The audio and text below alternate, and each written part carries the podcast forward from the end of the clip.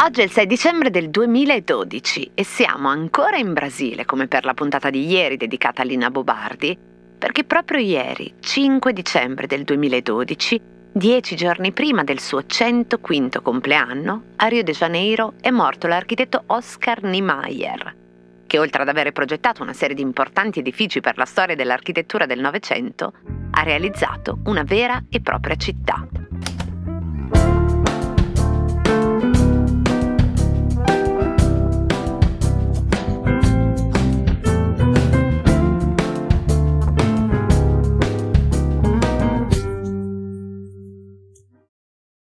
C'entra Oscar Niemeyer con 3 milioni di persone? Ma prima una piccola storiella. Il 9 gennaio del 2023 mi sono svegliata con un WhatsApp che diceva fascisti su Niemeyer. E lì per lì, vabbè, un po' intontita, ho pensato per prima cosa all'ufficio dell'ONU a New York, in cui Niemeyer, l'architetto brasiliano, era subentrato nel progetto alle Corbusier, le Corbusier con cui Niemeyer aveva già lavorato al Ministero della Sanità di Rio. Fascisti su Niemeyer, poi visto l'andazzo nel nostro paese, mi ha fatto venire in mente che si potesse trattare di un attacco a Palazzo Mondadori, cioè la sede di Segrate, voluta da Giorgio Mondadori, inaugurata nel 1975 e progettata proprio da Oscar Niemeyer come un'architettura pubblicitaria. E invece era anche peggio.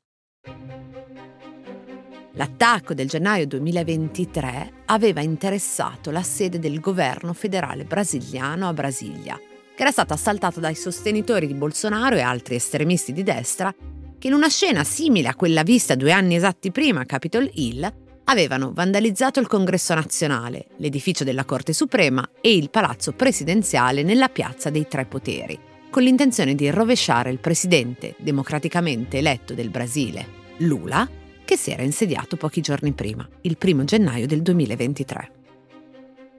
Però quel messaggio era perfetto. I fascisti, anziché su Marte, sbarcavano su Niemeyer.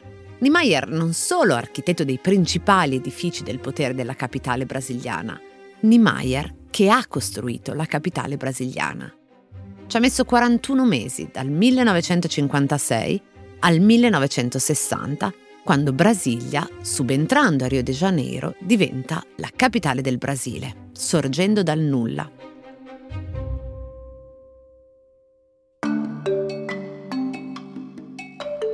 Si chiama Plano Piloto o Programma Piloto.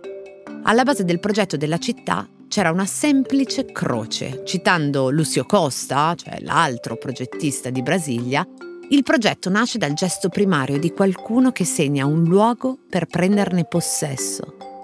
Una città disegnata a tavolino si diceva seguendo le indicazioni di Le Corbusier e quindi a forma di croce. Oppure, secondo un'altra interpretazione accreditata, a forma di aereo visto in pianta a cui assomiglia di più. O come mi piace pensare per assomigliare questa città, questo plano piloto, a un uccello tropicale che sta spiccando il volo. La fusoliera, immaginando che sia un aereo, contiene i palazzi del potere, i ministeri, gli edifici governativi, il Senato, la Camera dei Deputati e una futuristica cattedrale progettata anch'essa da Oscar Niemeyer. Le ali dell'aeroplano sono chiamate ala nord e ala sud. Ognuna di esse lunga circa 7 km. Le ali dovevano ospitare originariamente 200.000 abitanti. Oggi, anticipo il cosa c'entra, Brasilia ne ha 3 milioni. Una capitale, dicevo, eretta dal nulla, che non aveva una storia, ma che poteva avere, secondo le intenzioni dei suoi progettisti, un grande futuro. La scelta di costruirla proprio lì, nel deserto, sulla terra rossa, come se fosse un campo da tennis, dipendeva dalla posizione di Brasilia che era più centrale rispetto a quella di Rio de Janeiro. Rio de Janeiro era troppo a sud per poter governare bene anche le regioni del nord. Secondo una leggenda, era stato il sacerdote italiano Don Giovanni Bosco a sognare una città futuristica in un luogo che più o meno corrisponderebbe proprio all'attuale ubicazione di Brasilia. Perciò a Brasilia ci sono tantissimi luoghi dedicati proprio a Don Bosco. In realtà la città venne commissionata dal neoeletto Kubicek, già sindaco di Belo Orizzonti, in cui aveva incaricato Niemeyer di alcuni lavori. Il piano che Niemeyer progettò su disegno di Lucio Costa era estremamente preciso e dettagliato. Stabiliva quali zone dovevano essere residenziali, quali commerciali, quali bancarie, quali ospedaliere, limitava le aree industriali, le zone in cui certi edifici potevano essere costruiti e quanti di questi edifici potevano essere costruiti. Ogni zona della città aveva degli insediamenti omogenei, c'era la zona degli alberghi, la zona commerciale, la zona ministeriale, la zona delle ambasciate, la zona residenziale dove si trovano i condomini. E ancora oggi è così. Partiamo dalle ali, dove vengono ubicati appunto gli edifici residenziali e le attività commerciali, servizi per i cittadini. Niemeyer, amico di Fidel Castro, iscritto al Partito Comunista, insignito del premio Lenin per la pace, affermava che attraverso la bellezza avrebbe appianato le divergenze sociali che attanagliavano il Brasile. Durante la dittatura in Brasile, come molti colleghi, dovette emigrare, cosa che segnò pure la sua carriera internazionale, fino poi a quando poté fare ritorno a casa nel 1985. Niemeyer intuì e progettò con Lucio Costa una città dell'uguaglianza, dove non ci fossero case per ricchi o case per poveri, vie per lo shopping di lusso o vie per i mercati popolari, scuole di serie A o scuole di serie B. L'unico modo in cui riconoscere le case, i blocchi a Brasilia, sono i numeri civici. 100 e 300 sul lato ovest di un grande viale che attraversa le due ali e da 200 a 400 sul lato est. Le aree residenziali sono dei quadranti, che infatti si chiamano Super Quadra Sul e Super Quadra Norte, costituite da blocchi di 11 condomini di 3 o massimo 6 piani. Ogni edificio è identificato da una lettera. Questo è l'unico modo attraverso cui i postini possono trovare i civici in quadri tutti uguali, blocchi identici uno all'altro. Tra i blocchi poi sono situate le scuole, le chiese per i residenti, mentre le strade commerciali sono ubicate tra una superquadra e l'altra. Nell'interno di queste superquadra, che a gruppi di 4 arrivano fino a 12.000 abitanti, ci si muove solo a piedi. La cosa abbastanza bizzarra, eh, venendo da una qualsiasi città europea, è che Brasilia non ha un centro storico. Ogni quadro è pensato per esaurire tutte le necessità di chi ci abita, quindi c'è la scuola, l'ospedale, i negozi, le farmacie, le chiese. Dovete immaginare una specie di Truman Show che dovette sembrare anche molto affascinante a chi la visitò negli anni 60. C'è anche un lago, ovviamente anch'esso interamente artificiale, che è circondato dalle ambasciate e dalle abitazioni più lussuose. Tra le ambasciate, non so se sia la più bella perché è anche l'unica che ho visitato, ma dubito si possa fare di meglio, c'è anche quella italiana che è progettata dallo straordinario Nervi. E poi c'è il parco della città. Ora, tutte queste parti, cioè quella amministrativa, politica ed economica con i palazzi di Niemeyer, quella residenziale con i suoi blocchi, questa del lago, sono tutte collegate con strade ad alto scorrimento. Cioè, non è pensata la città perché si possa andare a piedi da un'ala all'altra, o da un'ala alla testa, o da un'ala al lago. Addirittura nel piano originario, oltre a non aver previsto i pedoni, non erano stati neanche previsti i semafori, perché i viali ad alto scorrimento, appunto, non dovevano intersecarsi, ma erano pensati come dei cavalcavia o dei tunnel sotterranei. Nel 1966 Cesare Casati, architetto e giornalista, pubblica su Domus, di cui diventerà direttore per un triennio dieci anni dopo, un reportage di una sua visita a Brasilia a sei anni dalla sua inaugurazione.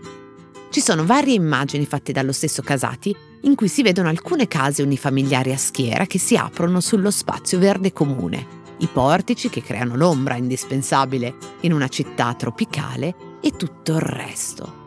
Ma cosa manca? Non ci sono le persone in queste foto o ce ne sono pochissime. Scrive Casati. A Brasilia si ha la sensazione continua di essere come su un'isola, una continua linea orizzontale, lontana, azzurra corre dietro la città. Un orizzonte immenso come il mare. La città sorge, isolata, sopra un enorme territorio piano e non nasconde questa sua condizione eccezionale, ma anzi la valorizza in ogni suo punto. Tutta la sua architettura è orizzontale ed è sempre staccata dal suolo, in modo che attraverso gli immensi pilotis sia sempre presente in lontananza l'orizzonte della grande pianura. Brasilia conta 142.000 abitanti nel 1960, anno della sua inaugurazione. che diventeranno 537.000 nel 1970, 1.100.000 nel 1980, 2.300.000 nel 1990. Brasilia, insomma, più che un esercizio architettonico, a un certo punto diventa un'esercitazione. Oggi conta 3 milioni di abitanti. Si stima perché fare un censimento delle abitazioni informali è piuttosto complicato.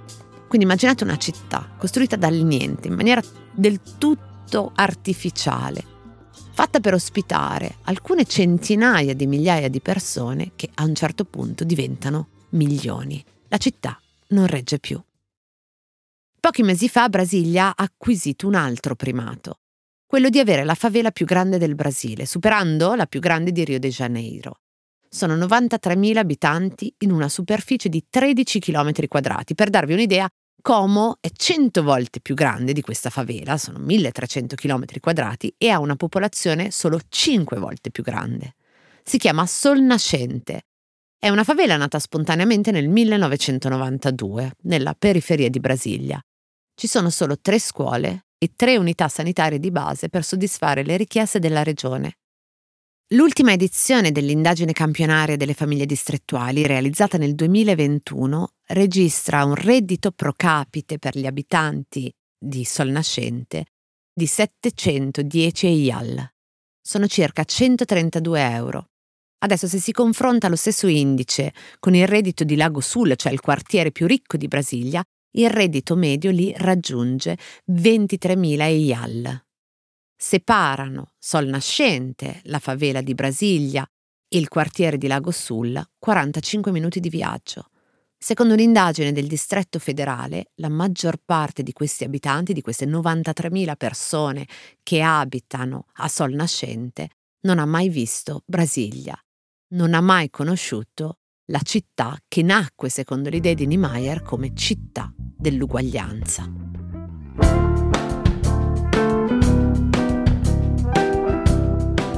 Cose arrivate da vari luoghi, epoche e situazioni sono sintomi, sono diagnosi e a volte sono soluzioni. Messe una accanto all'altra ci raccontano chi siamo.